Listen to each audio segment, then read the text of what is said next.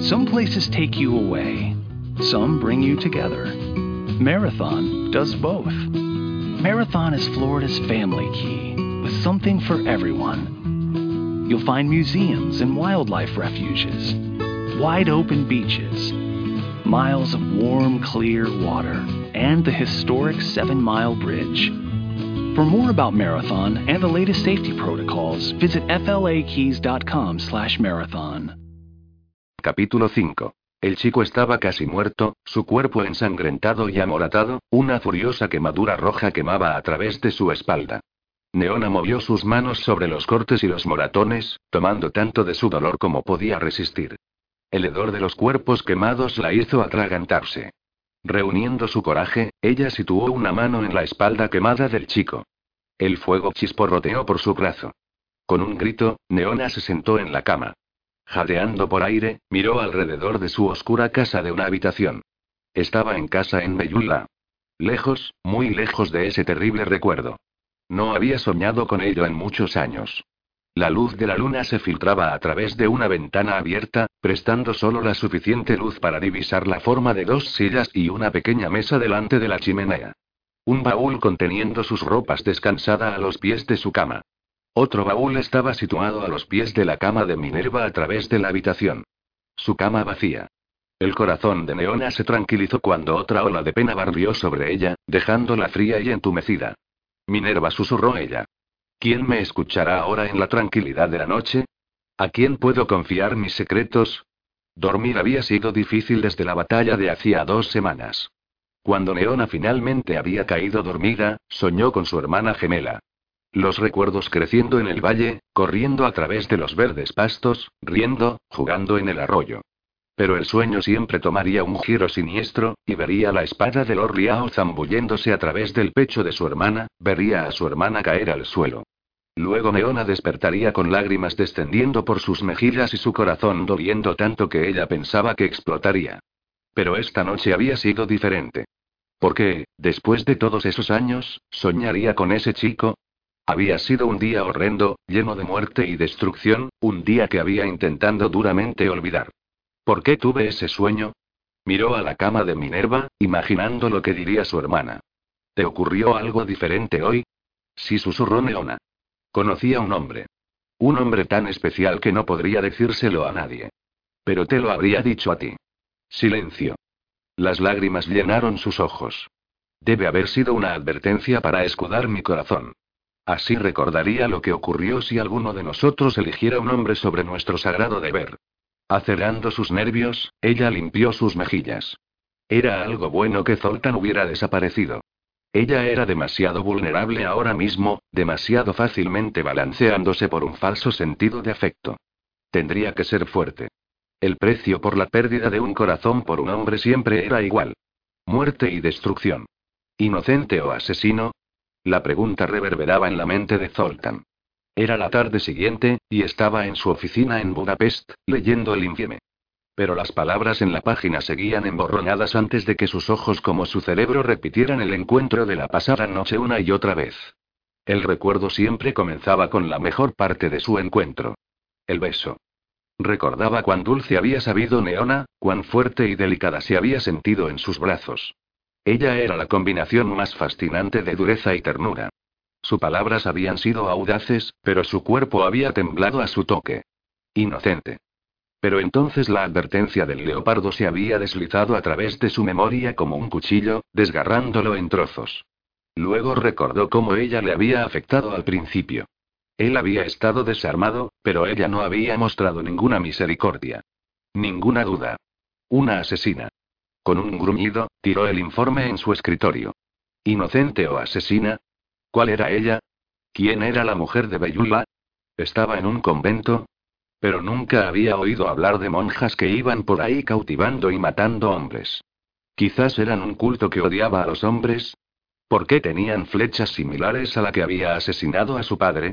¿Eran los descendientes de esos quienes le habían asesinado y destruido la aldea? Parecía una locura, pero él podría haber descubierto a un culto de siglos de antigüedad de hembras asesinas viviendo en un lugar llamado Beyula. Neona le había atacado porque él se había aventurado demasiado cerca de su casa. El leopardo había dicho que los hombres no eran permitidos. Ellos le matarían si le encontraban allí. Hizo una búsqueda en su ordenador de Beyula, pero justo como había esperado, no surgió nada. La palabra Beyul existía, sin embargo, y eso significaba valle escondido en el Himalaya. El ejemplo citaba que era llamado Valle Barún, y la foto se veía similar al valle que había visto. Verde y frondoso, rodeado por montañas coronadas con nieve. La gente local, los Serpa, llamaban a semejante lugar sagrado. El paraíso en la tierra. Las fantasías decían que en los valles escondidos como Shangri-La, donde la gente nunca envejecía y vivía para siempre en paz y armonía. Zoltan buzó. No había nada pacífico o armonioso en Leona. Él la había dado la espalda una vez, intentando protegerla, y ella le había aplastado. Al menos todas las heridas que había sufrido habían curado completamente durante su sueño de muerte. ¿Deberías verla otra vez? Dios, quería hacerlo. Había disfrutado hablando con ella. Realmente había disfrutado besándola. Pero ella se alegraría de verle o intentaría matarle, Nunca había sabido si se quedaría aquí en Budapest. Desafortunadamente, tenía un programa completo de reuniones hasta medianoche, y entonces tenía que volver a su casa, donde el salón de baile era usado dos veces al mes para la corte de la Quelarre. Como el maestro de la Quelarre del oeste de Europa, tenía que presidir los procedimientos, pasar juicios, y generalmente mantener la paz entre sus componentes. Ocasionalmente, algunos malcontents escaparían de las manos y tendría que pedir prestados a algunos empleados de Angus para ir tras ellos. Durante siglos, había estado manteniendo la ley y el orden. Y aumentando un exitoso negocio. Era propietario de un viejo castillo y alrededores de Transilvania y una gran parte del Estado Real en Budapest, Hungría, y Sofía, Rumanía. Los negocios eran buenos. Trabajar le mantenía ocupado. Tan ocupado que normalmente podía olvidar que estaba solo. Resolvía los problemas de su gente, les protegía de los malcontents, comunistas, nazis, turcos otomanos. Una y otra vez, durante siglos. Se reclinó, cerrando sus ojos. Estaba cansado. Cansado de las mismas actividades extendiéndose en la eternidad. Eran momentos como este cuando dolorosamente echaba de menos a su viejo amigo Isvan. Como el vampiro local, Isvan ya era viejo y sabio cuando Zoltan le había conocido de niño. Y cuando Zoltan de repente se había convertido en el nuevo conde de Xakbar a la edad de los 14 años, Isvan le había prestado consejo y riqueza para reconstruir el castillo y la aldea. A la edad de 29 años, Zoltan había perdido la esperanza de que él envejecería y moriría sin descubrir la verdad que rodeaba las muertes de sus padres, y había suplicado a Isvan que le cambiara. Desde que Isvan había sido amigo de su padre y también estaba ansioso para resolver el misterio, había estado de acuerdo en convertir a Zoltan. Durante los años, Isvan se había convertido en un segundo padre para Zoltan. El viejo vampiro le aconsejó que adquirir riquezas era importante, incluso necesario, para un vampiro. Eso significaba seguridad y libertad. Así que Zoltan había amasado una pequeña fortuna. Se sentía bastante seguro esos días, a pesar de la preocupación de Howard, pero no se sentía libre. Solo se sentía, cansado. Isvan había muerto en la Gran Guerra Vampiro de 1710, asesinado por el malvado Casimir. Zoltan había intentado lo mejor que pudo caminar en los zapatos de su mentor, voluntariamente tomando el trabajo de Isvan como maestro de la Quelarre del oeste de Europa. Zoltán había sido reelegido en 1750, luego otra vez en 1850 y 1950. Aparentemente, nadie más quería la responsabilidad. Isvan también le había enseñado a Zoltán que el tiempo que pasaba protegiendo a los mortales daría significado a su vida. Zoltán había aceptado eso como su noble propósito. Pero cuanto más vivía, más mortales veía crecer y morir. Realmente no podía protegerles de la muerte. Su noble propósito no era nada más que vanidad para hacerse sentir mejor. Con un suspiro, abrió sus ojos, y su mirada cayó en la pantalla del ordenador y en la foto del valle de Barún. El paraíso en la tierra. Similar a Beyula, pero las crestas de las montañas habían parecido impenetrables, así que el valle estaba completamente distanciado del resto del mundo. Maravilloso, pero muy aislado. ¿Qué causaría que un montón de mujeres vivieran solas en semejante lugar? ¿Por qué estaban de acuerdo en matar para mantenerlo en secreto? Zoltan se sentó. Esto era lo que necesitaba. Una nueva búsqueda. Descubriría los secretos de Beyula y se ganaría el corazón de Neona. Si no le mataba primero. Y también podría resolver el misterio de su primera búsqueda y averiguar qué había ocurrido ese fatídico día en 1241. Por la flecha, tenía el fuerte presentimiento de que estaba todo conectado. Una llamada sonó en la puerta, y Milán miró dentro. Señor, lamento decir esto, pero su reunión en cinco minutos ha sido pospuesta. Acaban de llamar, y llegan tarde. No esperan estar aquí hasta dentro de 30 minutos, está bien. El corazón de Zoltán comenzó a latir. En 30 minutos podía teletransportarse al Tíbet y volver. Oh, Milán dijo él cuando su asistente comenzaba a cerrar la puerta. Sí, señor. Milán volvió a mirar dentro. Limpia mi agenda para mañana. De hecho, límpiala para la semana. La boca de Milán cayó abierta. ¿Se está tomando unas vacaciones? Sí. Zoltán agarró un bolígrafo y algo de papel. Pero nunca se ha tomado unas vacaciones. No en los cinco años que he trabajado para usted. ¿Has estado conmigo cinco años? Sí, señor. Milán se sonrojó ligeramente y ajustó sus gafas. Me contrató después de graduarme de la universidad. Oh. Zoltán pensó en el pasado. El abuelo de Milán había sido el administrador en su castillo durante años. Y el padre de Milán, el jefe de jardinería, había convertido los jardines en un gran tour del castillo. Siempre estaban allí, cada noche, justo como Milán. No recuerdo que te tomaras unas vacaciones. El sonrojo de Milán se profundizó. Usted, usted nunca me dio unas. No es que me esté quejando. Ha cuidado de mi familia durante más generaciones de las que podemos recordar. Es un honor trabajar para usted. Zoltán gruñó para adentro. Había estado tan obsesionado con el trabajo que no había notado lo que estaba ocurriendo a los mortales a su alrededor. Y se levantó como su protector. Buen Dios, Milán, deberías haberme dicho cuán terrible jefe soy. Normalmente eso no es sabio para un empleado, señor. Estás de vacaciones. Ahora. Yo. Pero ambos deberíamos irnos al mismo tiempo, señor. Oh, cierto. Tienes que quedarte. Los hombros de Milán cayeron. Sí, señor. Pero eres ascendido. Sabes todo lo que está pasando, ¿cierto? ¿Conoces a todos los encargados del edificio y los contactos? Cuando Milán asintió, Zoltan tomó una decisión. Muy bien. Estás al cargo ahora. Doble, no, triple salario. Y cuando vuelva, te irás de vacaciones. ¿Vale? Milán le miró, sus ojos azules abiertos como platos. De repente, Zoltan se sintió 15 libras más ligero. Y mucho más enérgico. Libre. Te veré en 30 minutos, vicepresidente. Milana asintió. Sí, señor. Cerró la puerta. Con el oído superior de Zoltan, oyó un grito victorioso al otro lado de la puerta. Sonriendo, escribió una nota en inglés. Querida Neona, me gustaría verte otra vez. Por favor, reúnete conmigo aquí a medianoche. Zoltan. Él agarró la nota y se teletransportó de vuelta al claro donde había luchado y besado a Neona la noche anterior. Desde la cima del afloramiento rocoso, él recuperó la flecha que había tomado de Russell. Entonces, usando su fuerza vampira, embistió la flecha en un roble, clavando la nota. Pero ¿y si una de las otras mujeres lo veía? ¿Neona estaría en problemas? Sacó la flecha, luego levitó a la rama donde el leopardo había holgazaneado la noche anterior. Clavó la nota allí. Estaba demasiado alto para ser notada por la mayoría, pero afortunadamente, el leopardo la encontraría y desgarraría la nota para dársela a Neona. Era un disparo largo, pero ¿qué más podía hacer? No podía dar un paseo en Bellula, donde estaba prohibido. A menos que se las arreglara para permanecer escondido. Deambuló hacia el arroyo, observando y escuchando, pero nadie estaba alrededor. Miró la pared de roca donde el agua manaba. Esa agua tenía que venir de Bellula. Se teletransportó a la cima de la cresta, luego a través de las altas ramas de los árboles tenía una buena visión de la aldea.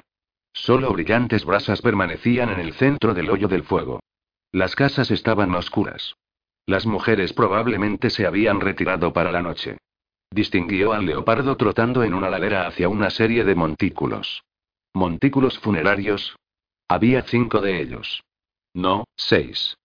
El sexto tenía césped más alto y era más difícil de ver en la oscuridad. Las otras cinco estaban marrones con reciente polvo apilado, encima con rocas grandes que brillaban plateadas a la luz de la luna. Algo se movió cerca del montículo. ¿Una de las mujeres? Él se teletransportó más cerca. Sí, una mujer, vestida en lino verde y marrón que combinaba también en la ladera que escasamente era visible. Se teletransportó a un árbol cercano a ella. ¿Era Neona? Era difícil decirlo cuando todas las mujeres tenían el pelo negro largo y cuerpos delgados. Ella estaba sentada muy tranquila, su mano descansando en el montículo de tierra, su cabeza inclinada. Con su otra mano, limpió sus mejillas. Estaba llorando. Zoltan hizo una mueca. Cinco de las tumbas eran nuevas. Tanto como él sabía, solo seis mujeres permanecían. Rusella había dicho que habían tomado pesadas pérdidas cuando él se había unido a la batalla. ¿Por qué Lorliao estaba luchando a esas mujeres? El leopardo se acercó a ella, golpeando su cabeza contra su pierna. Ella le dio un golpecito, luego se tumbó en el césped, mirando el cielo. Neona. ¿A quién estaba llorando en medio de la noche? ¿Un miembro familiar o un amigo cercano? Su corazón se apretó cuando la observó. Sabía cómo se sentía perder a toda tu familia y a tu amigo más cercano. Tendría que ser cuidadoso con su corazón. Ya estaba en carne viva con el dolor. Y tendría que asegurarse que Lord Liao no matara a ninguna más de esas mujeres. Una voz interior le advirtió otra vez que estaba tomando la responsabilidad de proteger a los mortales, pero lo ignoró. Neona era especial. No podía dejar que nadie la hiciera daño. La próxima vez que Russell viniera a por suministros, tendría que responder algunas preguntas. ¿Quiénes eran esas mujeres de Beyula? ¿Y por qué Lorliao y los soldados del maestro An las estaban atacando? Gato, impulsó él mentalmente al leopardo. Zan miró alrededor, sus ojos dorados brillando, hasta que le localizó en el árbol. Idiota. Si ellas te atrapan aquí, te matarán. Dejé una nota en el árbol donde estabas sentado mientras Neona y yo estábamos hablando. Hiciste más que hablar. El gato le miró. La heriste y te arrancaré los pies. Zoltan ignoró esa amenaza. Ayúdala a encontrar la nota mañana. Quiero verla otra vez. El gato golpeó su cola en el suelo. ¿Por qué debería ayudarte? Porque ella está triste. Y quiero que sea feliz. El gato parpadeó lentamente. Quizás ayude. Quizás no lo haga. Bastante justo, admitió Zoltan. Vigílala, ¿vale? Zan no respondió, pero descansó una pata en la pierna de Neona. Zoltan la echó una última mirada, luego se teletransportó de vuelta a su oficina. Tres minutos hasta el reunión. Sonrió para sí mismo, enderezando su corbata. Si todo iba bien, estaría con Neona mañana por la noche. Capítulo 6. ¿Hueles a conejos por aquí? Preguntó Neona a su leopardo mascota. No he visto ninguna huella. Zan trotaba por delante de ella, presumiblemente siguiendo el olor de algún tipo de presa. Según Tassi, que podía comunicarse con él, el gato quería de nuevo su comida favorita. Así que Neona le había llevado de caza al amanecer. Se detuvo, reconociendo el claro donde se encontraban. Allí era donde había conocido a Zoltan. El sol naciente disparó rayos fracturados a través de los árboles, haciendo que el rocío de la mañana brillara en la hierba. Era un hermoso lugar, el escenario perfecto para un recuerdo que seguía persiguiéndola. ¿Quién hubiera sabido que un hombre podía ser tan fuerte, y a la vez besarla tan dulcemente? Un profundo sentimiento de nostalgia envolvió su corazón. Que Dios la ayudara, quería ser especial para alguien. Estaba rodeada de amigas en Beyula, pero con su hermana muerta, se sentía muy sola. No había nadie para abrir su corazón, nadie para abrazarla cuando a ella le dolía por dentro. Por supuesto, como una guerrera, no se suponía que necesitaba consuelo. Ciertamente no iba a buscar la comodidad de un hombre. Incluso un hombre excepcional como Zoltan. ¿De dónde había salido? No se parecía a ningún aldeano que hubiera visto nunca. ¿Había realmente querido besarla? ¿O la había engañado para que cerrara los ojos y poder escapar? ¿Por qué huyó? ¿No disfrutó el beso? Tal vez no le gustaba ella. Negó con la cabeza. ¿Por qué le gustaría cuando ella le había golpeado? Ella exhaló lentamente, recordándose una vez más que su desaparición fue lo mejor. No podía enamorarse de un hombre y eludir su deber sagrado. Sobre todo ahora, cuando estaban en el comienzo de un nuevo ciclo. Pero, ¿por qué tenía que seguir recordándoselo? Incluso ahora se encontró mirando cuidadosamente en el bosque, con la esperanza de un vislumbre de él. El leopardo le llamó la atención cuando de repente trepó a un árbol. ¿Qué estás haciendo? No encontrarás un conejo allí. Se quedó sin aliento cuando vio un trozo de papel pegado a la rama con una flecha. ¿Qué es eso? Zan rasgó el papel con sus garras. No lo destruyas. ¿Podría ser una nota de Zoltan? Un pedazo de papel flotó, y ella lo cogió. Estimada Neona, me gustaría volver a verte. Por favor, ven a verme aquí a medianoche. Zoltan el corazón le saltó a la garganta. Él quiere verme. Zan hizo un ruido molesto resoplando y saltó al suelo. Qué inteligente eres por encontrar la nota. Abrazó al leopardo, después le frotó las orejas. Debes haber reconocido su olor. Zan topetó la cabeza contra ella. Buen gatito. Su corazón dio un vuelco cuando ella dobló la carta y la guardó en el bolsillo de su túnica. ¿Se atrevería a reunirse con Zoltan? Y la pregunta aún más grande, ¿se atrevía a tomar su semilla? Tragó saliva. ¿Por qué no? Había accedido a aparearse con ella. Sería cobarde huir de una oportunidad de oro. Aún así, tenía que pensar en esto. Vamos a buscar algo para la cena. Podía hacer sus planes mientras cazaban. Caminó por la colina hacia el arroyo. Era más fácil de detectar huellas en las zonas fangosas. Su corazón palpitaba con cada paso. Podía ver a Zoltan esta noche. Una voz interior le advirtió que no sería prudente, pero lo empujó a un lado. No estaba eludiendo su deber. Si tenía una hija, ella cumpliría. Debería llevarlo a la vieja cabaña de Frederick. No estaba muy lejos de aquí. Las mujeres habían utilizado la cabaña hacía dos semanas para albergar al vampiro, Russell, cuando fue herido. Se habían sentido moralmente obligadas a cuidar de él después de que hubiera salvado la vida de la reina Nima durante la batalla. Neona se figuró que la cabaña era un lugar más adecuado para el apareamiento que los bosques. Tendría que llevar sábanas limpias y algunas provisiones de vellula sin que nadie lo notase. Y tendría que bañarse y lavarse el pelo. Apretó la mano contra su pecho, donde su corazón continuaba bombeando. Esto era muy emocionante. Ten cuidado, le advirtió una voz interior. Podrías perder tu corazón por él. Apartó esos pensamientos. Había vivido con tristeza y desesperación durante dos semanas. Era el momento de pensar más positivamente. Esto tenía que ser para mejor. Porque por primera vez desde que perdió a su hermana, se sentía viva. Después de despertar de su sueño de muerte en el dormitorio de su castillo, los pensamientos de Zoltan inmediatamente giraron a Neona. ¿Estaría esperándolo en su lugar de reunión? ¿Le había ayudado el leopardo a encontrar la nota? Su emoción creció a medida que se duchaba y vestía. Esta vez llevaba ropa más adecuada. Pantalones vaqueros, camiseta marrón, botas de montaña, y una chaqueta con capucha verde con compartimentos con cremallera. Se teletransportó a la cocina para una comida rápida. Aquí estás, dijo Howard mientras se materializaba. Buenas noches. Zoltan saludó al hombre oso y a su esposa, que estaban sentados en la mesa de la cocina, compartiendo un tazón de helado. Pensamos que te encontraríamos aquí después de la puesta del sol, dijo Howard, su mirada desviándose hasta botas de Zoltan. ¿Vas a alguna parte? Ignorándolo, Zoltan tomó una botella de ar negativo de la nevera, desenroscó la parte superior, y la puso en el microondas. Oímos que estabas tomando unas vacaciones, dijo Elsa. Sí. Zoltan rebuscó en la nevera hasta que encontró unas bolsas de sangre. Se subió la cremallera de uno de los grandes bolsillos en la chaqueta. Raciones de emergencia, por si acaso. Milán está en estado de shock, continuó Elsa. Dijo que no habías tomado una noche libre en cinco años. Supongo que estoy atrasado. El microondas sonó, así que Zoltan retiró la botella y derramó la sangre caliente en un vaso. Howard metió una cuchara de helado en su boca. Vamos al grano, ¿de acuerdo?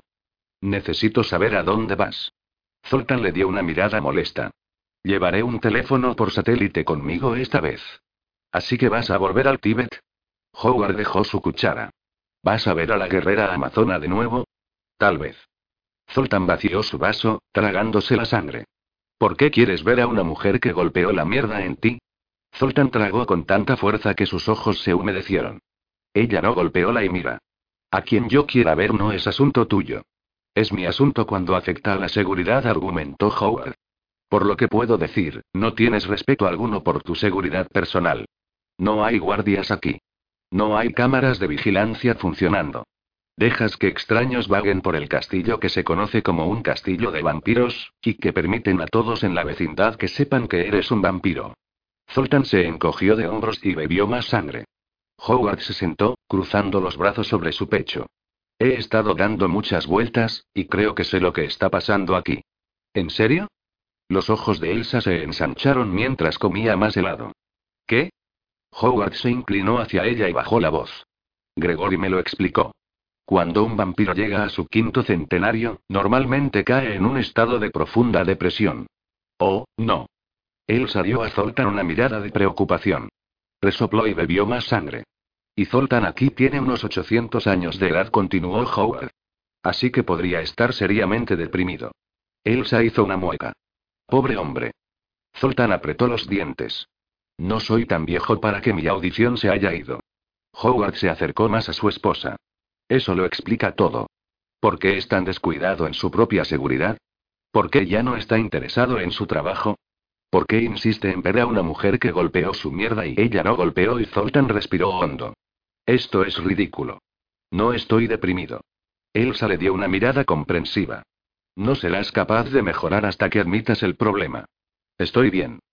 Zoltan tiró la botella vacía en la papelera de reciclaje con tanta fuerza que se rompió. Hizo una mueca. A veces se olvidaba de lo fuerte que era. Howard y Elsa intercambiaron una mirada de complicidad. Zoltan gimió. No estoy deprimido. Solo estoy. Cansado. Y solo. Me voy ahora. Espera. Howard se puso en pie. No puedes irte sin un teléfono por satélite. Y no debes enfrentarte a la guerrera amazona sin algunas armas. Necesitarás un cuchillo, una espada y una pistola. No puedo ir a una cita completamente armado. Los ojos de Elsa se iluminaron. ¿Esto es una cita? Zoltan hizo una mueca. Ahora había dicho más de lo que se había propuesto. Tal vez. Elsa miró a su marido. Esta es una buena señal. Si está saliendo, tal vez no está tan deprimido después de todo. Pero si estuviera pensando con claridad, susurró Howard a su vez, no saldría con una mujer que golpeó la mierda y ella no me golpeó. Zoltan se dirigió hacia la puerta. Voy a conseguir el teléfono por satélite, luego me voy. Espera. Elsa corrió hacia él. No debes ir a una cita con las manos vacías. ¿Tienes flores o algo?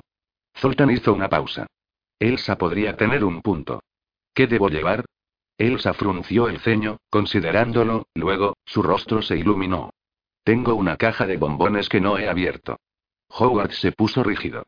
Ese fue mi regalo para ti. Puedes conseguirme algunos más. Elsa apretó el brazo de su marido. Esto es una emergencia. Zoltan necesita algo ahora. Zoltan asintió. Los bombones podrían estar bien. Dudo que tenga mucha importancia. Tal vez la mantendrá de golpear la mierda y Howard se detuvo cuando Zoltan le fulminó con la mirada. La caja está en nuestro dormitorio. Elsa comenzó a salir por la puerta. Vuelvo enseguida. Estaremos en la sala de armas, la llamó Howard. Zoltan se dirigió rápidamente a la sala de armas con Howard justo detrás de él, haciendo preguntas a lo largo del camino. ¿Cómo se llama? ¿Dónde vive? ¿Se parece a Shena, la princesa guerrera? ¿Por qué te golpeó? Zoltan lo ignoró y seleccionó un teléfono por satélite de un estante en la sala de armas. Déjame ver eso. Howard agarró y empezó a apretar botones. Bien. Está cargado y funcionando bien. Voy a poner mi número y el de Angus y el de Mikhail. Si algo sale mal, quiero que llames. Cualquiera Angus o Mikhail deberían ser capaces de teletransportarse a ti de inmediato. Entiendo. Zoltan alcanzó el teléfono, pero Howard siguió apretando botones. Cuando sonó el móvil de Howard, él sonrió. Bien, ahora que tengo tu número. Le entregó el teléfono por satélite a Zoltan. Te recomiendo que tomes al menos un cuchillo. Estaré bien. Zoltan dejó caer el teléfono en un bolsillo del pantalón. Si estoy realmente en problemas, solo me teletransportaré de nuevo aquí. ¿Ella sabe que eres un vampiro? Zoltan negó con la cabeza. No lo creo. Aunque su gato sabía que no era normal. Afortunadamente, ella no era capaz de comunicarse con su mascota. ¿Ella sabe sobre los vampiros? Probablemente. Lucharon contra el señor Liao y algunos del ejército del maestro An, hace dos semanas. Los ojos de Howard se estrecharon. ¿Qué tiene el señor Liao contra ellos? No lo sé. Zoltan se encogió de hombros. Hay muchas cosas que no sé. Esa es una razón por la que quiero volver. Howard asintió. Podrían llegar a ser buenos aliados contra el maestro Ann. Hola. La voz de Elsa llegó abajo de la escalera de caracol, y luego, apareció en la entrada de la sala de armas. Con una sonrisa, le entregó una caja de lámina de oro a Zoltan. Aquí tienes. Gracias.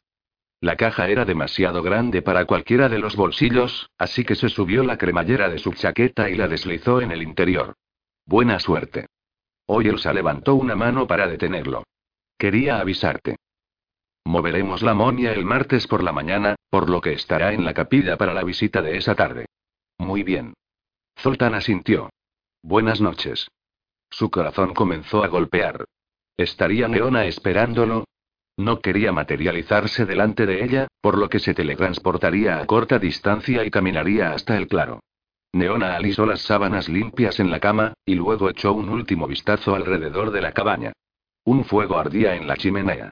La tetera estaba llena de agua y lista para calentar encima de las llamas. El viejo juego de té inglés había sido lavado y colocado en la mesa, junto con un plato de frutas frescas que había elegido al principio del día. Se ajustó el cinturón alrededor de su túnica. Estas eran sus mejores ropas, una túnica de seda bordada y pantalones. Le había dicho a las otras mujeres que estaría cazando esta noche con Zan, por lo que se había vestido con su habitual ropa de color verde y marrón, con sus ropas buenas, una toalla y un poco de jabón escondido en la bolsa que llevaba en la espalda. Se había lavado en su lugar favorito, donde nacía el arroyo de bañera de Bellula en el valle vecino. Luego se había vestido en la cabaña de Frederick preparándose para la visita de Zoltan. El gato se mantenía a sus pies, como si pensase que no estaba recibiendo suficiente atención. Ella acarició la cabeza de Zan. Sé que no puedo seguir viéndole. Pero si tan solo pudiera tener una hija, se tensó cuando el miedo de tener un hijo se deslizó en sus pensamientos. No, tendría que pensar positivamente. Tendría una hija, una hija hermosa con el pelo y los ojos de Zoltan. Entonces tendría alguien a quien amar. Y no tendría que pasar el resto de su vida con el corazón roto. Zan se acurrucó delante de la chimenea para tomar una siesta. Ella respiró hondo, luego se dirigió hacia el claro. Con cada paso, su corazón latía más fuerte en sus oídos. Recuerda que debes permanecer a cargo, se advirtió. Toma sus semillas y está dispuesto, a continuación, le enviaremos en su camino. No te apegues a él. Ella se detuvo, conteniendo la respiración cuando lo vio. Estaba contemplando el cielo nocturno, con la cabeza echada hacia atrás y la luz de la luna iluminando su perfil. La línea claramente definida de su mandíbula, la forma de los pómulos y la nariz, la fuerte longitud de su cuello. ¿Cómo podía ser aún más guapo de lo que recordaba? Su largo pelo castaño hasta los hombros peinado hacia atrás desde una frente ancha. La herida en la sien estaba completamente curada. Se volvió hacia ella, y ella se quedó inmóvil bajo la intensidad de su mirada. Había sido un error cuestionar nunca la inteligencia de este hombre. Sus ojos afilados cortando a través de ella como si quisiera pelar su piel para examinar su alma. Su mirada bajó a su ropa, y luego regresó a su rostro. Me alegro de que hayas venido. Ella respiró profundamente, preparando sus nervios. Zan encontró la nota. Dio un paso hacia ella. Te ves hermosa esta noche. Sonrió. Pero entonces te verías hermosa todas las noches. El corazón le dio un vuelco al ver su sonrisa. ¿Quién era este hombre, que podía afectarla tan fácilmente? ¿De dónde eres? ¿Te quedas en el pueblo cercano? Después de una pausa, respondió. He pasado por allí. Sacó una caja de su chaqueta. Tengo un regalo para ti. Ella parpadeó sorprendida. Primero había utilizado la adulación, y ahora tenía un regalo. No había dejado claro que quería aparearse con él. No había necesidad de que actuase tan galantemente. Como si fuera Cortejarla. Sus nervios se tensaron. ¿Por qué la cortejaría a menos que quisiera ganarse su afecto? No podía permitir que eso sucediera. Después de esta noche, ella se negaría a verlo de nuevo. Echó un vistazo a la caja dorada brillante. Eso no era necesario, pero gracias. ¿No te gusta el chocolate?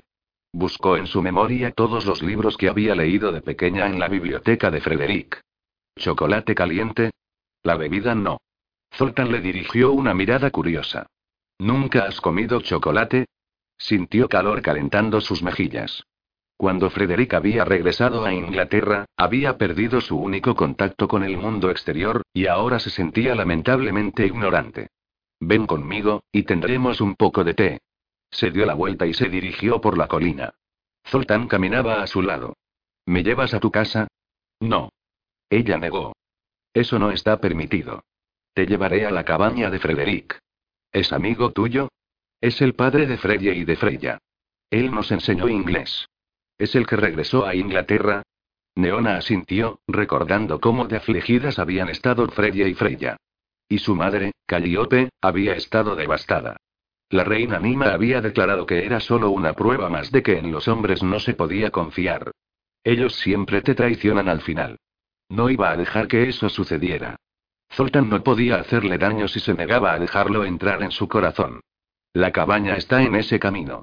Señaló un claro río abajo donde estaba situada la casa de piedra. La siguió dentro y miró a su alrededor. ¿Es tu casa parecida a esta? ¿No hay agua corriente ni electricidad? No estaba segura de lo que era la electricidad. Hay agua corriente en el arroyo de afuera. Vaciló, preguntándose si debería sugerir que se acostase en la cama. Tal vez debía darle tiempo para sentirse cómodo. Él había dicho la otra noche que tenía que estar en estado de ánimo. Dejó la tetera sobre el fuego. Va a tomar un momento para que el agua hierva. Eso está bien. Puso la caja dorada sobre la mesa enfrente de la chimenea. Zan se levantó de su siesta y siseó. SHH. Ella acalló al gato. ¿Por qué no te vas fuera? ¿Me puedes avisar si alguien viene? Zan se dirigió hacia la puerta, gruñendo a su invitado. Zoltan siguió al gato, riendo cuando el gato le dio un último siseo. Hasta la vista, gato. Cerró la puerta, y luego se paseó alrededor del perímetro de la habitación. Esto es agradable. Se detuvo para admirar una bandera de seda blanca bordada con flores rojas y rosadas. La esposa de Frederick lo hizo. Vive aquí. Ella, falleció. Zoltan se volvió hacia ella. Lo siento. ¿Eras cercana a ella? Neona arrojó unos cuantos más palos al fuego para aumentar el calor. No hay necesidad de hablar de nada personal. Una vez que hayamos tenido nuestro té, podemos, proceder. Hizo un gesto hacia la cama. Echó un vistazo a la cama, luego a ella, entrecerrando los ojos mientras la miraba. Lo que llevas es muy bonito. ¿Lo hiciste tú? Sí. Ella se ajustó el cinturón. ¿Por qué se sentía como si la estuviera imaginando sin ropa? Hacemos un poco de costura en el invierno. Podemos estar aisladas por la nieve durante meses. ¿No se te hace solitario? Tragó saliva. El próximo invierno parecería interminable sin su hermana. Nos mantenemos ocupadas. Hacemos nuestra ropa y zapatos. Un nuevo suministro de flechas. Hago ungüentos y medicinas. Algunas de las mujeres hacen cerámica. Y, por supuesto, practicamos nuestras habilidades de combate todos los días. Su boca tembló. Estoy seguro de que sí.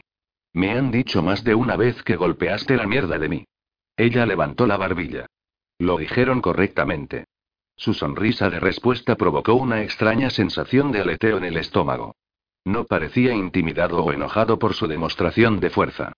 Por el contrario, actuaba como si lo disfrutara. Y eso solo sirvió para hacerlo más atractivo. No te enamores de él, se recordó. Enderezó las tazas y los platillos de té en la mesa. Se acercó a un cofre de madera que estaba cubierto con una pila de libros. Estos son en inglés. Ella suspiró. Parecía decidido a entrometerse en su vida personal. Esos pertenecían a Frederick. Zoltan hurgó en ellos. Un atlas mundial. Una Biblia. Algunas novelas. Ivanoe y la historia de dos ciudades. Esos eran sus favoritos. Todos parecen muy leídos. Se están cayendo a pedazos. Cogió un libro y estudió las letras desvaneciéndose en el lomo. Orgullo y prejuicio. Eligió una valla silvestre regordeta de la copa sobre la mesa. Ese es mi favorito. Lo leo cada invierno. Interesante. Lo colocó con cuidado, luego la miró, la comisura de su boca encrespándose hacia arriba. Así que tu favorito es sobre un hombre y una mujer que se enamoran. El calor invadió sus mejillas, pero ella lo ignoró y deslizó la valla en su boca. El zumo brotó de la fruta cuando lo mordió, y rápidamente se llevó la mano a la boca. Tragó saliva y se humedeció los labios, dolorosamente consciente de que él la estaba mirando fijamente, su mirada clavada en la boca. Más calor inundó su rostro. ¿Estaba recordando su beso? Ella se volvió hacia la chimenea. Estaba tomando una eternidad que el agua hirviera. Pero la forma en que la miraba podría indicar que él estaba ahora en el estado de ánimo correcto. Fortaleciendo sus nervios, se enfrentó a él e hizo un gesto hacia la cama. Por favor, ponte cómodo. Él la sorprendió sentándose en la mesa enfrente a la chimenea. ¿Te gustaría probar uno? Abrió la caja dorada. Ella se acercó a la mesa y estudió los bombones. Venían en diferentes tonos de marrón y tres diferentes llenas. Redondos, cuadrados y rectangulares. Por último, seleccionó uno redondo y lo mordió. Al instante su boca se llenó de la más rica, más cremosa, la más dulce sensación que jamás había probado. ¡Oh Dios mío! Se lamió los labios para evitar que la baba goteara. Él sonrió. Adivino que te gusta. Ella asintió con la cabeza y puso el resto de la pieza en su boca. Era verdaderamente celestial. ¿Qué otras cosas maravillosas del mundo exterior le faltaban? Puso la tapa en la caja, luego se volvió hacia la chimenea para controlar el agua. ¿Así que Frederick vivió aquí? preguntó Zoltan. Ella asintió. Frederick Chesterton. ¿Y su esposa y sus hijas vivieron aquí, también? No, las mujeres viven en otro valle. ¿Por qué no vivió con ellas? Es una de nuestras reglas. Ningún hombre es permitido en. Neon ha hecho un vistazo atrás con una mirada compungida. Creo que nuestras costumbres deben parecerte extrañas. ¿Qué hay de tu familia? Neona suspiró, deseando que el agua se diera prisa en hervir. Prefiero no hablar de mí misma. Fue mi tercera condición, ¿recuerdas? Tenemos que llegar a conocernos. Ella lo miró. ¿Realmente se negaría a acostarse con ella si no le decía más sobre sí misma? Tal vez un poco de información estaría bien, siempre y cuando no revelase ningún secreto. Ella fue de nuevo a la mesa y abrió la lata que contenía las hojas de té. Nunca conocí a mi padre. Regresó a Grecia. ¿O no lo hizo? Sacó algunas hojas de té con la cuchara del bote. Mi madre es nuestra líder. La reina Nima. Los ojos de Zoltan se ensancharon, luego sonrió. ¿Así que realmente eres una princesa guerrera? Ella se burló. No. No estoy en la línea del trono. ¿Por qué no? La tetera silbó, finalmente, y se apresuró hacia el hogar, aliviada por el breve respiro de sus preguntas. Envolvió una toalla alrededor de su mano, y luego llevó la tetera caliente a la mesa. ¿Por qué no puede ser reina? Vertió el agua hirviendo en la tetera. Es complicado. Entonces explícalo. No tengo a dónde ir. Él le dio una sonrisa irónica. Y soy aparentemente inteligente. Neona sonrió a pesar de sí misma. Sí, lo eres. Dejó la tapa en la tetera para que el té reposara. Todas tenemos dones especiales, y yo tengo el equivocado. ¿Cómo puede un don estar equivocado? El hombre nunca paraba con las preguntas. Hizo un gesto hacia la cama. Es tarde. Tal vez deberíamos, descansar un rato. Sus ojos brillaron como resplandeciente ámbar. Sigues intentando seducirme. Tragó saliva. La forma en que la miraba hizo temblar su estómago. ¿No quieres ser seducido? Su boca se curvó lentamente. Todavía no estoy de ánimo. Palmeó la silla a su lado. Háblame. Quiero saber qué clase de don tienes y por qué está equivocado. Ella se acomodó en la silla, muy consciente de que su brazo estaba ahora descansando en la parte posterior de la misma. Yo soy sanadora. Cuando toco una lesión, puedo quitar el dolor y ayudar a sanar. Eso es un excelente don. En realidad no. Tengo que sentir el dolor, también. Oh. Eso es malo. Él se sentó repentinamente. ¿Es por eso que tenías tu mano en mis pantalones? ¿Me estabas sanando? Ella asintió. Necesitaba que funcionaras correctamente. Ya veo. Su boca se torció, y luego la miró con los ojos abiertos, inocentes. Me temo que todavía estoy sufriendo de dolor residual. Desde hace dos noches. Me diste un rodillazo muy fuerte. Podrías usar tus manos sanadoras. Ella entrecerró los ojos. Creo que estás mintiendo. Tienes razón. Él sonrió. Pero valía la pena intentarlo. Ella le devolvió la sonrisa. Tienes una sonrisa bonita. Su corazón se apretó en su pecho. No te enamores de él. Solo termina con esto. Así que estás funcionando correctamente ahora. Estaré bien una vez consiga el estado de ánimo. ¿Cómo podía un hombre tan fuerte, viril ser tan lento? Tal vez debería tocarte después de todo. Para ayudarte a obtener el estado de ánimo. Cogió su ingle, pero él la agarró la mano. ¿Qué tipo de don necesitas para ser reina? Preguntó, encerrando su mano entre las suyas. Ella gimió silenciosamente con frustración. ¿Por qué necesitas saberlo? No se puede ser reina. Tú eres un hombre. Ella retiró la mano de su agarre y miró la entrepierna con recelo. Es decir, si alguna vez puedes conseguir el estado de ánimo. Su mandíbula se movió. Estoy en ello. Solo un par de preguntas más. ¿Qué tipo de don necesita la reina? Debe ser capaz de comunicarse con las criaturas aladas. Neona hizo una mueca de dolor. Ahora había dicho demasiado. Zoltan inhaló profundamente. ¿Te refieres a los pájaros? ¿Tu madre puede hablar con los pájaros? Sí. Ella le dio una mirada cautelosa. Seguro que suena extraño. No. No lo hace. Miró el fuego por un momento. ¿Hay otras mujeres en tu grupo que han tenido ese don? Mi hermana gemela, Minerva, sí, pero Ineona se tensó, temerosa de que una ola de dolor barriera sobre ella. Endureció sus nervios y continuó. Winifred tiene el don, por lo que será la próxima reina. Zoltan se volvió hacia ella. ¿Tenías una hermana gemela? Déjame ver si el té está listo. Neona se levantó de un salto y agarró la tetera. Le temblaban las manos, y un poco de té salpicó sobre la mesa. Está bien. Zoltan tomó la tetera y la dejó. Realmente no necesito ningún té. Ella se sentó de nuevo y apretó las manos sobre el regazo. Creo que hemos hablado lo suficiente. ¿Has perdido a tu hermana? Ella asintió. Hace dos semanas. Lo siento mucho. Él se acercó y se apoderó de sus manos. He perdido a mis seres queridos, también. Ella lo miró y vio el dolor brillando en sus ojos de color ámbar dorado. Lo siento. Apretó sus manos. ¿Qué pasa si te lesionas? ¿Eres capaz de curarte a ti misma? Ella negó con la cabeza. Hubo otra sanadora. La esposa de Frederick, Calliope. Pero murió hace unos seis años. No pude salvarla. ¿Y ahora estás por tu cuenta? Alivias el dolor de todos, pero no hay nadie que te ayude. Las lágrimas llenaron sus ojos. El dolor que tengo no se puede curar. Lo sé. Él extendió la mano y le apartó el pelo de la frente. Pero me gustaría darte consuelo, si puedo. Era tan tentador. Oh, Dios, no enamorarse de él. Su corazón anhelaba a alguien para abrazarla y cuidar de ella. Pero no podía ser Zoltan. Ella tenía que tener una hija. Podía sostener y acariciar a una hija. Pero ¿y si tenía un hijo? ¿Reaccionaría Zoltan como Frederick cuando Calliope había dado a luz a un hijo? Frederick había esperado hasta que el chico tenía la edad suficiente para la escuela, y después lo había llevado a Inglaterra. Había dejado a su compañera y a sus hijas atrás. Abandonadas. Una lágrima rodó por su mejilla. ¿Y si se enamoraba de Zoltan? ¿Cómo podía soportar la idea de perderlo? Dios mío, podría perderlo a él y un hijo. El dolor que estaba sintiendo ahora podría triplicarse. No puedo hacer esto. Se puso de pie y corrió hacia la puerta. Neona. Corrió fuera, se dirigió hacia el arroyo.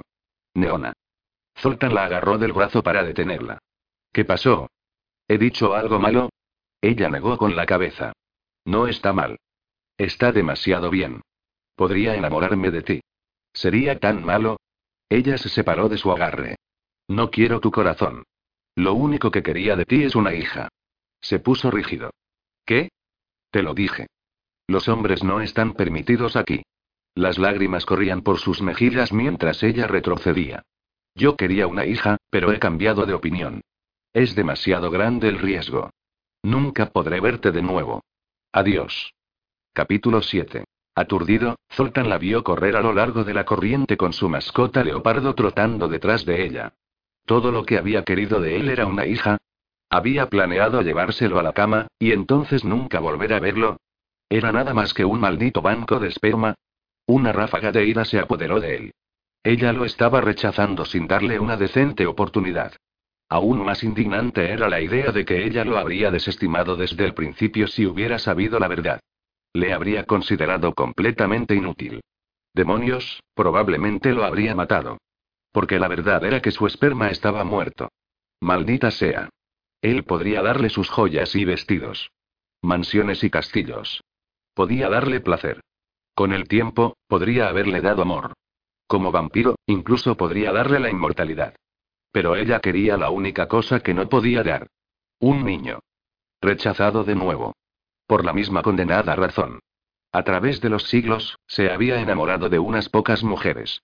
Los romances podrían durar un año o dos, pero siempre terminaba de la misma manera.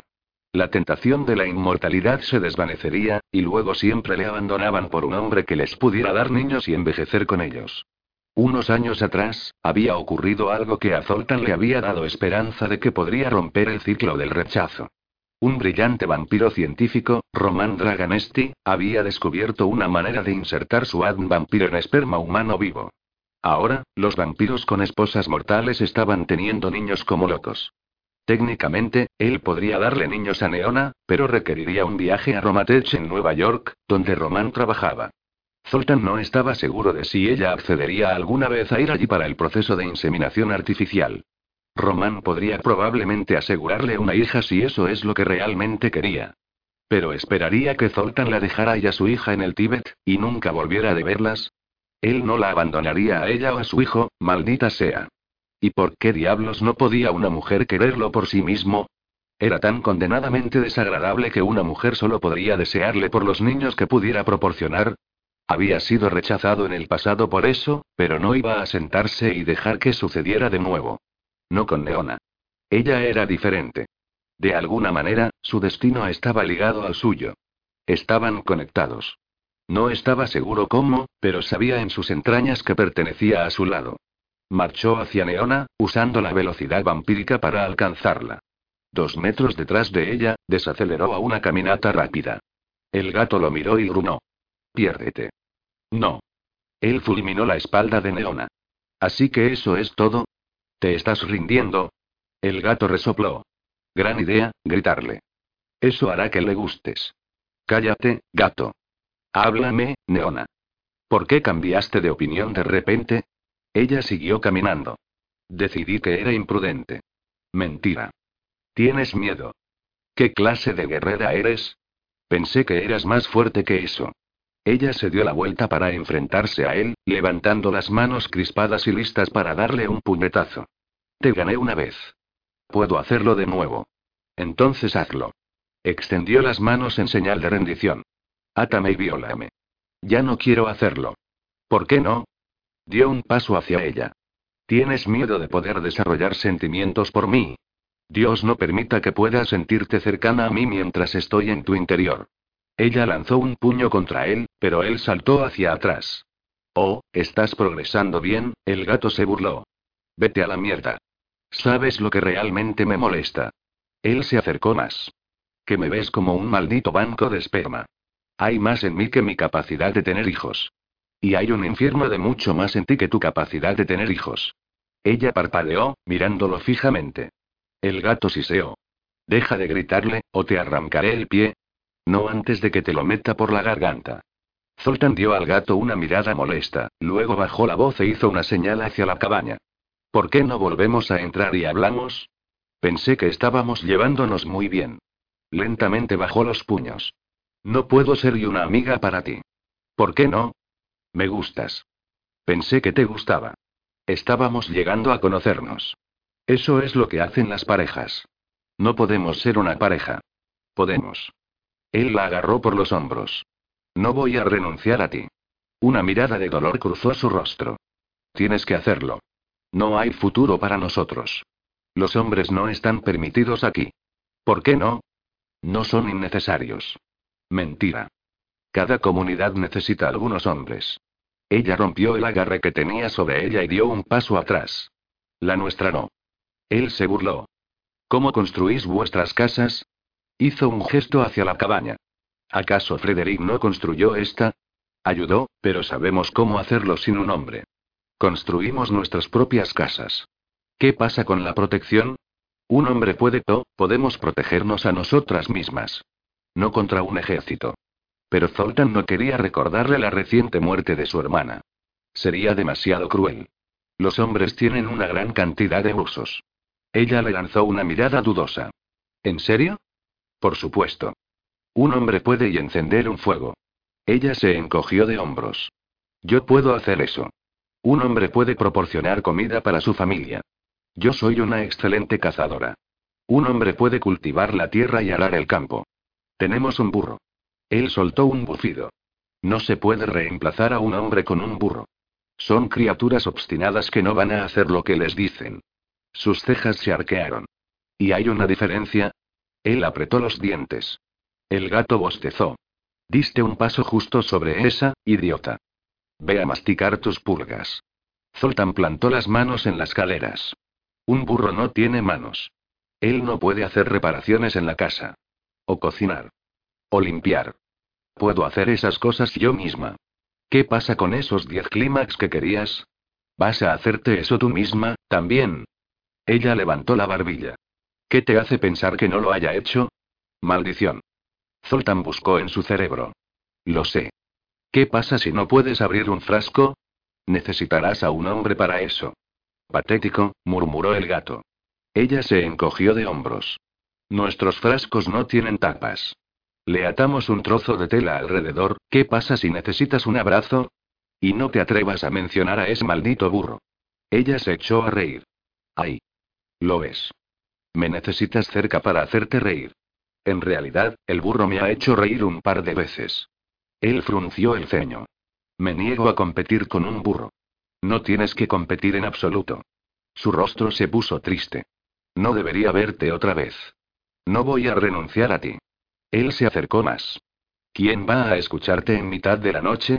¿Con quién vas a compartir tus secretos? Ella se quedó sin aliento, con los ojos muy abiertos. ¿Me escuchaste? Ella negó con la cabeza. No pudiste haberlo hecho. Yo estaba sola. Escuchar que... Nada. Sus ojos se llenaron de lágrimas. Estás de luto por tu hermana, entiendo eso. Ella cerró los ojos un instante. No entiendes cuánto tiempo estuvimos juntas, o cuánto tiempo vamos a estar separadas. La primera parte de la frase le pareció extraña, ya que asumió que había estado con su hermana gemela alrededor de solamente unos 22 años. Pero enfrentar el resto de su vida sola le estaba causando claramente dolor. Cuando una lágrima rodó por su mejilla, él la alejó con el pulgar. Yo podría estar contigo por mucho tiempo. Confía en mí. Él la besó en la mejilla. Ella se estremeció. No se puede confiar en los hombres. Yo nunca te haría daño. Confía en mí. Él la besó en la otra mejilla. En los hombres no se puede, él la detuvo apoyando su boca sobre la de ella. Ella se puso tensa al principio, sus manos extendiéndose contra su pecho. Pero mientras movía sus labios suavemente y con insistencia, sus dedos se hundieron lentamente en su chaqueta. Profundizó el beso, y con un gemido, la boca de ella se abrió. Sí. Exploró su boca, reclamándola como suya. Ella le pertenecería. Esto no era un error. La flecha que le había perseguido durante casi 800 años lo había llevado a ella. Ella sabía las respuestas que había buscado durante tanto tiempo. Tocó su corazón que había estado frío durante tanto tiempo. Sus destinos estaban entrelazados, podía sentirlo en sus huesos. Esta era la mujer por la que había esperado siglos. Él esparció besos por su cara y descendió por su cuello. Su respiración se volvió rápida y agitada. Sus manos se deslizaron alrededor de su cuello. Su ingle se endureció, y se debatió cuán lejos debería ir esta noche. Por mucho que quisiera acostarse con ella, no parecía justo tomarla cuando ella creía que el acto tendría como resultado un embarazo. Pero podía complacerla. Darle uno de esos orgasmos que ella deseaba. Él metió la mano en la parte delantera de su túnica y palmeó un seno. La seda era tan fina que podía sentir endurecerse su pezón. Neona le susurró al oído. Regresemos a la cabaña. Ella se echó hacia atrás, dándole una mirada nerviosa. ¿Ahora estás con ganas? Sí. La agarró por las caderas y la apretó contra su erección. Ella se quedó sin aliento. Tú, estás vibrando. ¿Lo estoy? Miró hacia abajo, luego se dio cuenta de que el teléfono por satélite estaba zumbando en el bolsillo de su pantalón. Maldita sea. Si no respondía, Howard enviaría a Mikhail para buscarlo. Solo un minuto. Dio un paso atrás y sacó el teléfono del bolsillo. ¿Por qué demonios estás llamando, Howard? Buenas noches a ti también se quejó Howard. Ruselli se apareció por aquí de la nada e insiste en que hables con él. Traté de que me dijera cuál es el problema, pero dijo que tenías que ser tú. Algo sobre una flecha. Zoltan hizo una mueca. Tendría que ir. Estaré allí en unos minutos. Colgó. Neona miró el teléfono con curiosidad. ¿Fuiste capaz de hablar con alguien que está lejos? Nunca había visto un teléfono. Sí. Dejó caer el teléfono en el bolsillo. Me temo que tengo que irme. Ella asintió con la cabeza y dio un paso atrás. Es lo mejor. No debería ver, no digas eso. Él le tocó el hombro. Volveré mañana por la noche. Reúnete conmigo en la cabaña a medianoche. Ella lo miró con tristeza. Adiós, Zoltan. Ella se volvió y caminó a lo largo del arroyo. Hasta nunca, perdedor. El gato corrió tras ella. Voy a ganármela, gato. Puedes contar con ello. Zoltan la observó durante un minuto, luego se puso detrás de algunos árboles para teletransportarse a casa. Neona regresó a la pared de roca, donde la corriente de Beyula caía en una cascada. La escalera de cuerda estaba allí, pero se dio cuenta de que no podía ir a casa, no cuando todavía estaba vestida con sus mejores prendas de ropa. Con un suspiro, emprendió el regreso a la cabaña de Frederick, donde había dejado su ropa de caza. Mientras caminaba, exploró el bosque. ¿A dónde había ido Zoltan? ¿Al pueblo? Estaba a unos 24 kilómetros de distancia, con nada más que un sendero para mostrar el camino. ¿Tenía un caballo atado en el valle siguiente? Ella negó con la cabeza. No tenía sentido pensar tanto en él. Incluso si disfrutaba estando en sus brazos. Cuando la besaba, se olvidaba de toda la razón. Su corazón se hinchaba con tal anhelo que no podía abrazarlo por el tiempo suficiente. Con un dolor en su corazón, se dio cuenta de que había sucedido. Se estaba enamorando de él. Lo quería. Pero, ¿cómo podría tenerlo alguna vez? Entró en la cabaña y dejó que su mirada vagara por la habitación. Allí estaba la bandera bordada que él había admirado, los libros que había mirado por encima, la caja dorada de chocolates que había traído. El té había estado inmerso demasiado tiempo, pero necesitaba una bebida fuerte. Bebió mientras arreglaba la cabaña, apagó el fuego y ocultó la caja dorada bajo unas mantas en el cofre de madera. Enjuagó la tetera y la taza en la corriente del exterior, y luego en la cabaña, se puso su túnica y pantalones de lino marrón y verde. Escondió su ropa buena en su bolso y lo balanceó sobre su espalda junto con su carcaj de flechas. Recogió su arco y se dirigió de nuevo a la pared de roca. Zan se unió a ella en el camino. Ella le acarició su cabeza. Zoltan tuvo que irse. Es lo mejor, supongo. Debería estar agradecida de que no fuera más allá. Ella podría haberlo amado y perdido. Podría haber perdido un hijo. Romper la relación ahora era la única manera de ahorrarse un corazón roto. Entonces, ¿por qué se sentía tan miserablemente triste y solitaria? Mientras Zan se precipitaba ascendiendo por la pared de roca, saltando de un saliente a otro, subió por la escalera de cuerda. En la parte superior de la pared, subió la escalera. Y las lágrimas comenzaron. Con cada tirón, estaba condenándose a sí misma a una larga vida de soledad. No había lugar para un hombre en su vida. Zoltan podría venir mañana por la noche, pero ella no estaría allí. Era mejor vivir sola que arriesgarse a que le destrozaran el corazón. Dejó caer el extremo de la escalera en el suelo. Había terminado. ¿Cómo fue la caza? preguntó una voz detrás de ella. La reina. Neona se limpió rápidamente la cara.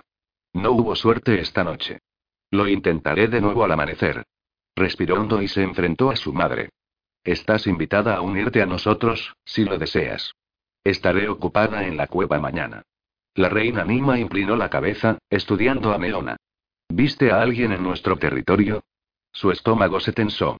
No. Nima miró hacia el valle vecino. La lechuza se posó en mi ventana y me dijo que había un intruso. Neona tragó saliva. ¿La habría visto su madre caminar con sus mejores prendas? Tenemos que estar más vigilantes, continuó Nima, sobre todo ahora que estamos en el comienzo de un nuevo ciclo. Lo entiendo, murmuró Neona. Temo que Lord Liao continuará buscando nuestro valle. Él podría haber enviado espías. Nima se volvió para mirar a su hija. Si cualquier hombre descubre nuestro valle o nuestros secretos, debe ser ejecutado. Neona asintió. Sí. Su madre arqueó una ceja. La respuesta correcta es. Sí, Su Majestad. ¿Creíste que no notaría que te has descuidado al utilizar mi título durante las últimas dos semanas? Neona apisonó una repentina oleada de ira. He tenido otras cosas en la cabeza. La muerte de tu hermana. Nima asintió. Entiendo que estás sufriendo. Es por eso que no te he reprendido por la falta de respeto. Neona se burló. ¿Y tú no estás sufriendo? Minerva murió apuñalada justo frente a nosotras. Todas nos arriesgamos a la muerte cuando nos involucramos en la batalla. Lo sabes. Ahora, regresemos a nuestras casas. Nima comenzó a andar por el camino en la base del valle. Las manos de Neona se cerraron en puños. ¿Cómo se atrevía su madre a desestimar la muerte de Minerva tan fácilmente? No deberíamos haber regalado a su bebé. Nima se detuvo y miró hacia atrás, entrecerrando los ojos en rendijas. Eso fue hace siete años. Lo que está hecho, hecho está. Nunca estuvo terminado para Minerva. Neona caminó hacia su madre. Ella nunca se recuperó. Si hubiéramos mantenido a su bebé, ella habría luchado más duro. Ella aún estaría viva. Los ojos de Nima brillaron con ira. No hagas tales afirmaciones ridículas. Además, no había manera de que su hijo pudiera haber permanecido aquí. Los hombres no están permitidos aquí. Era un bebé. ¿Qué daño podía haber hecho? Él todavía crecería para ser un hombre. Neona hizo un gesto hacia el valle vecino. Dejas que Frederick viva cerca. Y a él nunca se le permitió venir a este valle. Nima hizo un sonido de disgusto. Tuvo dos hijas con Calliope y aún así la abandonó. Debería haberlo matado cuando tuve la oportunidad. Eso habría ido bien con su esposa e hijas. Deja el sarcasmo, Siseo Nima. Todas sabemos las reglas y por qué las tenemos. Tu insolencia es terrible, pero voy a tolerarla esta vez ya que estás de luto. Qué amable de tu parte, Neona se tragó las palabras. Su furia creció al ver a su madre volverle la espalda y alejarse. ¿Qué le pasó a mi padre? Nima se detuvo, su columna vertebral se puso rígida. Fuiste demasiado lejos. Te dije que nunca hablaras de él.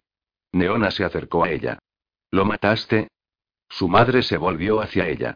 La hipocresía no te sienta bien. Somos guerreras. Ella se acercó más. ¿A cuántos hombres has matado, Neona? En el calor de la batalla, es en defensa propia. Tenemos que matar para sobrevivir. La boca de Nima se torció con una sonrisa irónica. ¿Y qué te hace pensar que tu padre no se defendió? Las entrañas de Neona se revolvieron. Matar hombres en una batalla era una cosa, pero matar a un hombre después de aparearse con él. La reina dio una palmadita en la mejilla de Neona. Contrólate. Nada importa excepto el cumplimiento de nuestro deber sagrado. Minerva importaba. Nima cerró los ojos brevemente con una mirada de dolor. Al final, ella fue débil. No dejes que eso te suceda a ti. Se dio la vuelta y se dirigió por el camino hacia el valle. Neona se quedó atrás con lágrimas picándole los ojos. Zan embistió con la cabeza contra su pierna, y ella se agachó a su lado. Deber sagrado murmuró, durante toda su vida, había oído que nada importaba excepto mantener el valle y sus secretos a salvo. Minerva importaba. Su hijo importaba.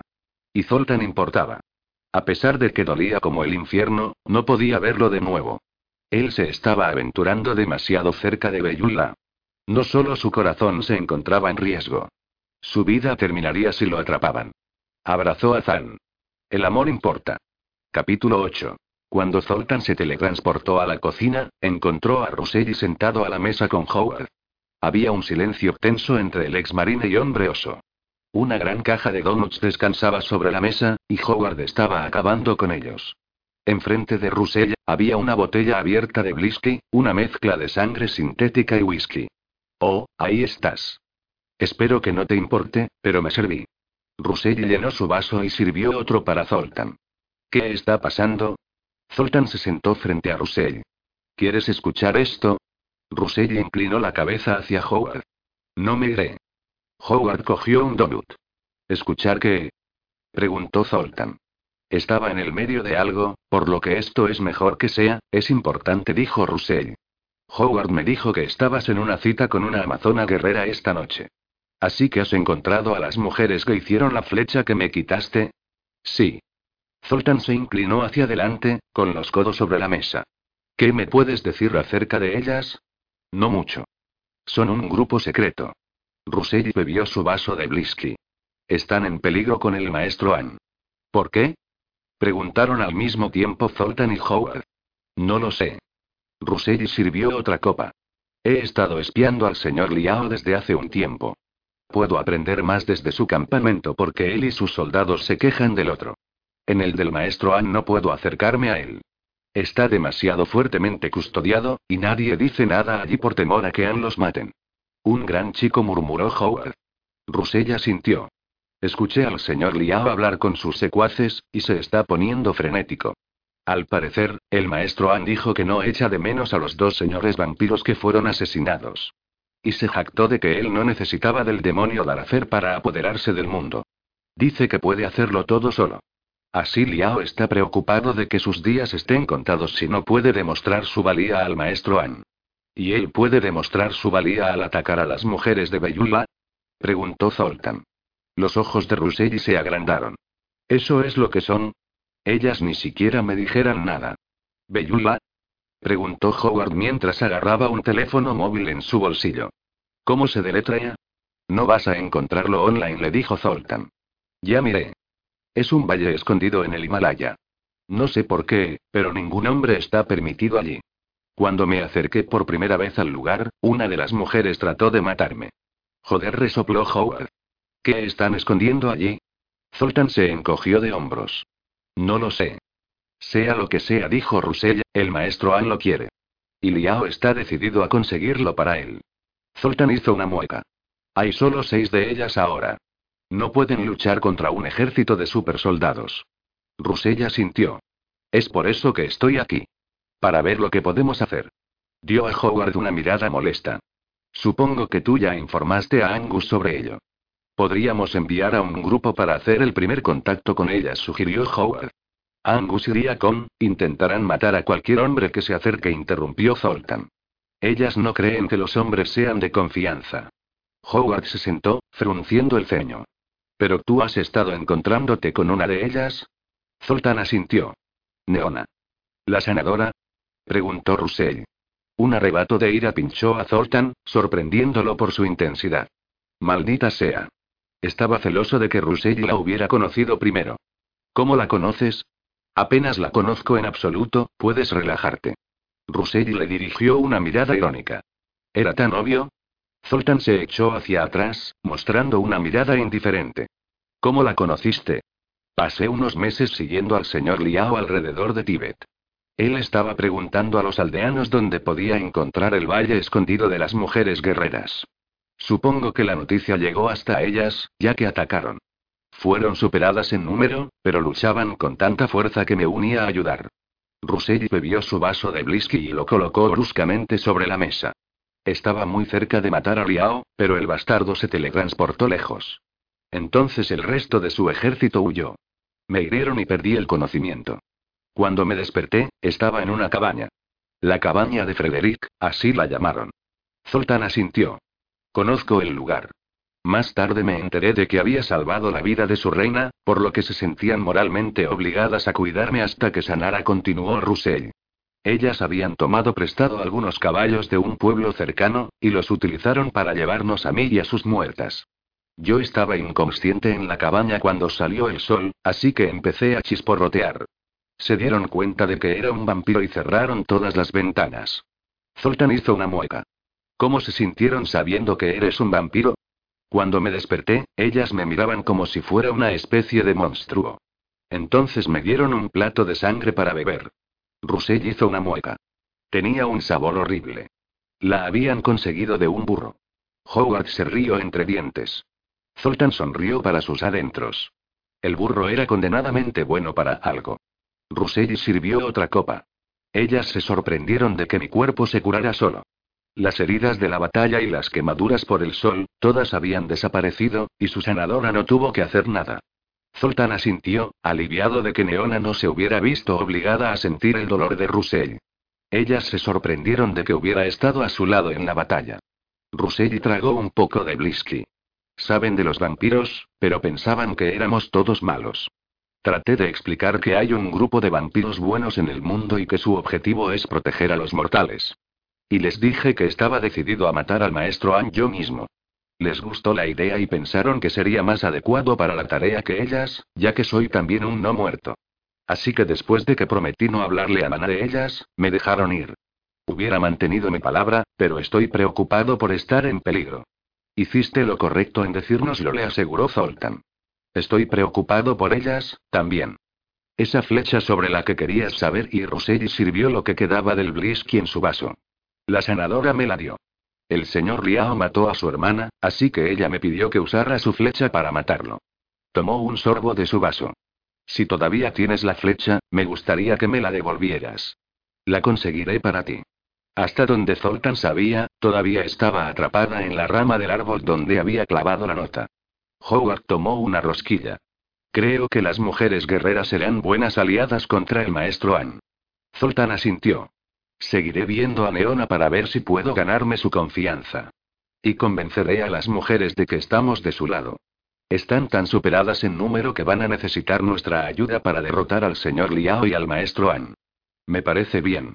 Howard mordió su rosquilla. Y Russell necesita obtener más información. Tenemos que saber lo que Anne y Liao quieren de estas mujeres. Lo haré. Russell terminó su bebida.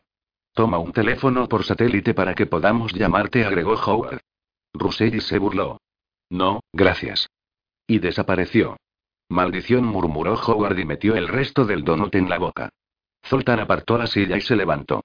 Me voy, también. Howard se puso en pie. ¿A dónde? Arriba a la biblioteca. ¿Necesito permiso? No. Pero quiero hablar contigo acerca de los tours. Son un gran riesgo de seguridad, por lo que me pregunto por qué permites que continúe. De lo que puedo decir, no necesitas el dinero.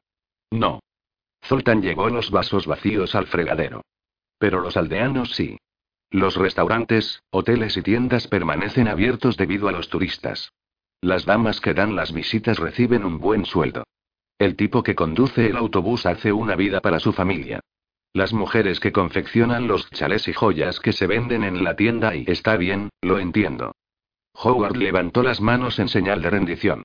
¿Y tú confías en toda esa gente para mantenerte a salvo? Zoltan arrojó la botella de whisky vacía en el recipiente de basura para reciclar. Ha funcionado durante siglos. Los mantengo a salvo, y me devuelven el favor. Solo se necesita un aldeano infeliz para ofrecer su historia a los medios de comunicación por una buena suma de dinero. Y los otros aldeanos dirán a los medios de comunicación que él está loco. Zoltan suspiró. Mira. Siempre habrá cuentos sobre vampiros, sobre todo en esta parte del mundo. Si tratara de ocultarlo por completo, solo se vería sospechoso. Es mejor jugar con ello, como una broma que en realidad nadie cree. Supongo que sí.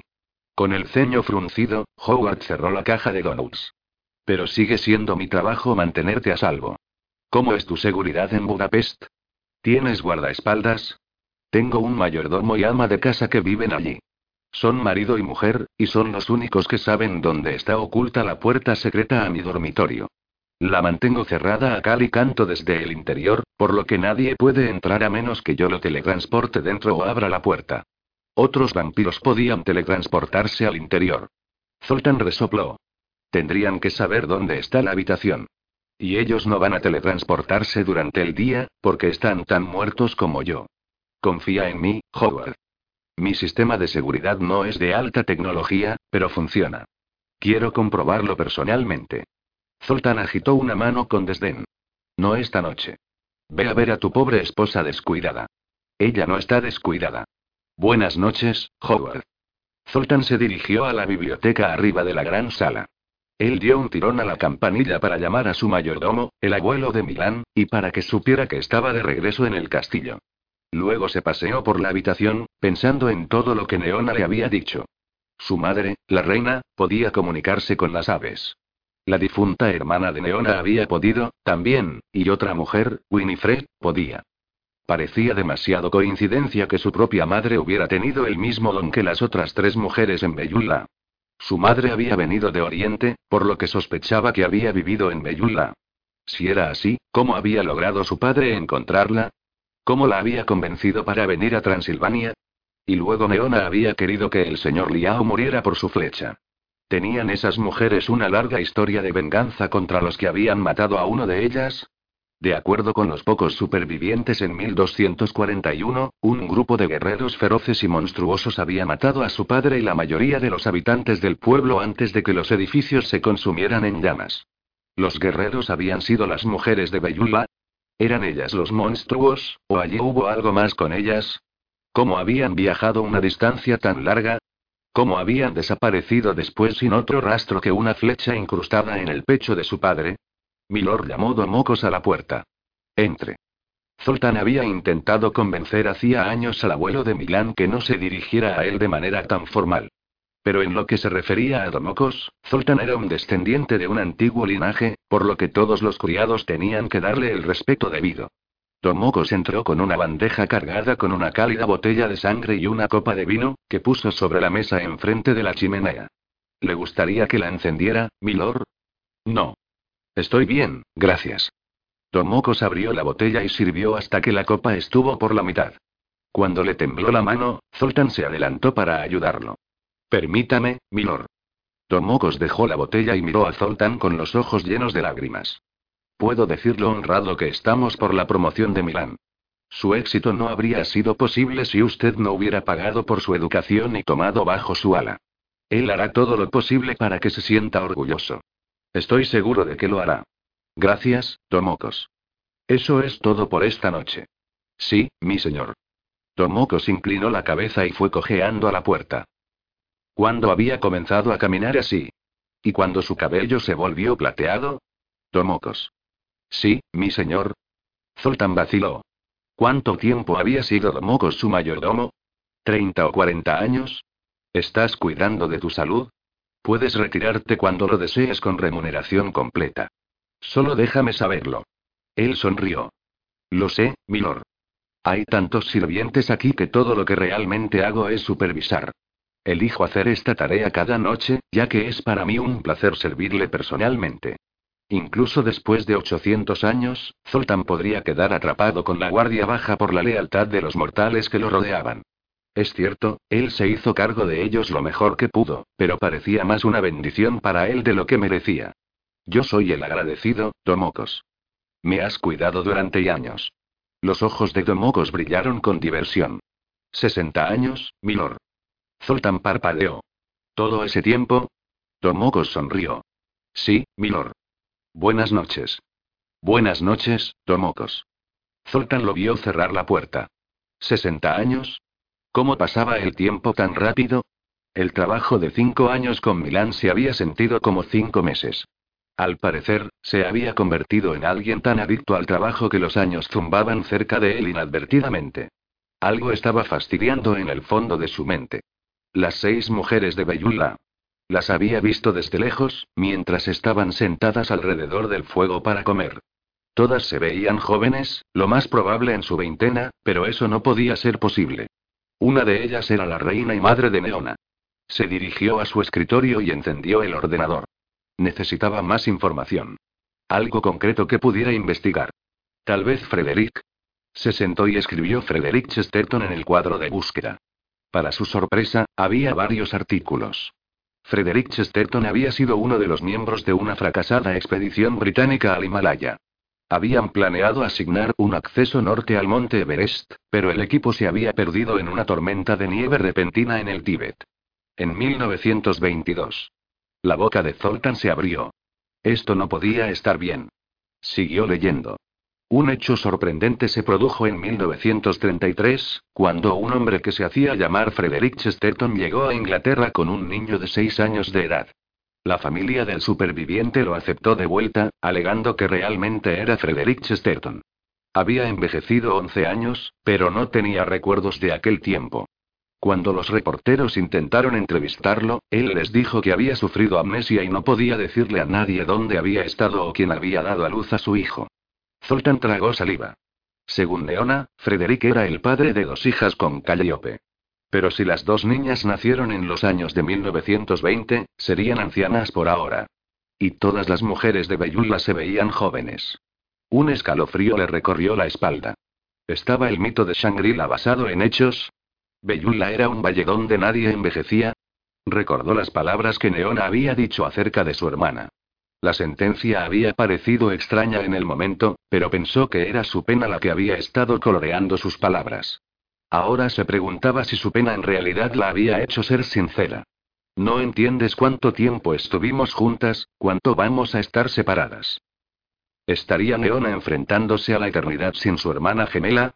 ¿Por eso se sentó a llorar en la tumba de su hermana en medio de la noche? ¿Y cuánto tiempo habrían estado juntas antes de la muerte de su hermana? Un recuerdo pasó por su mente de la primera vez que vio a Neona.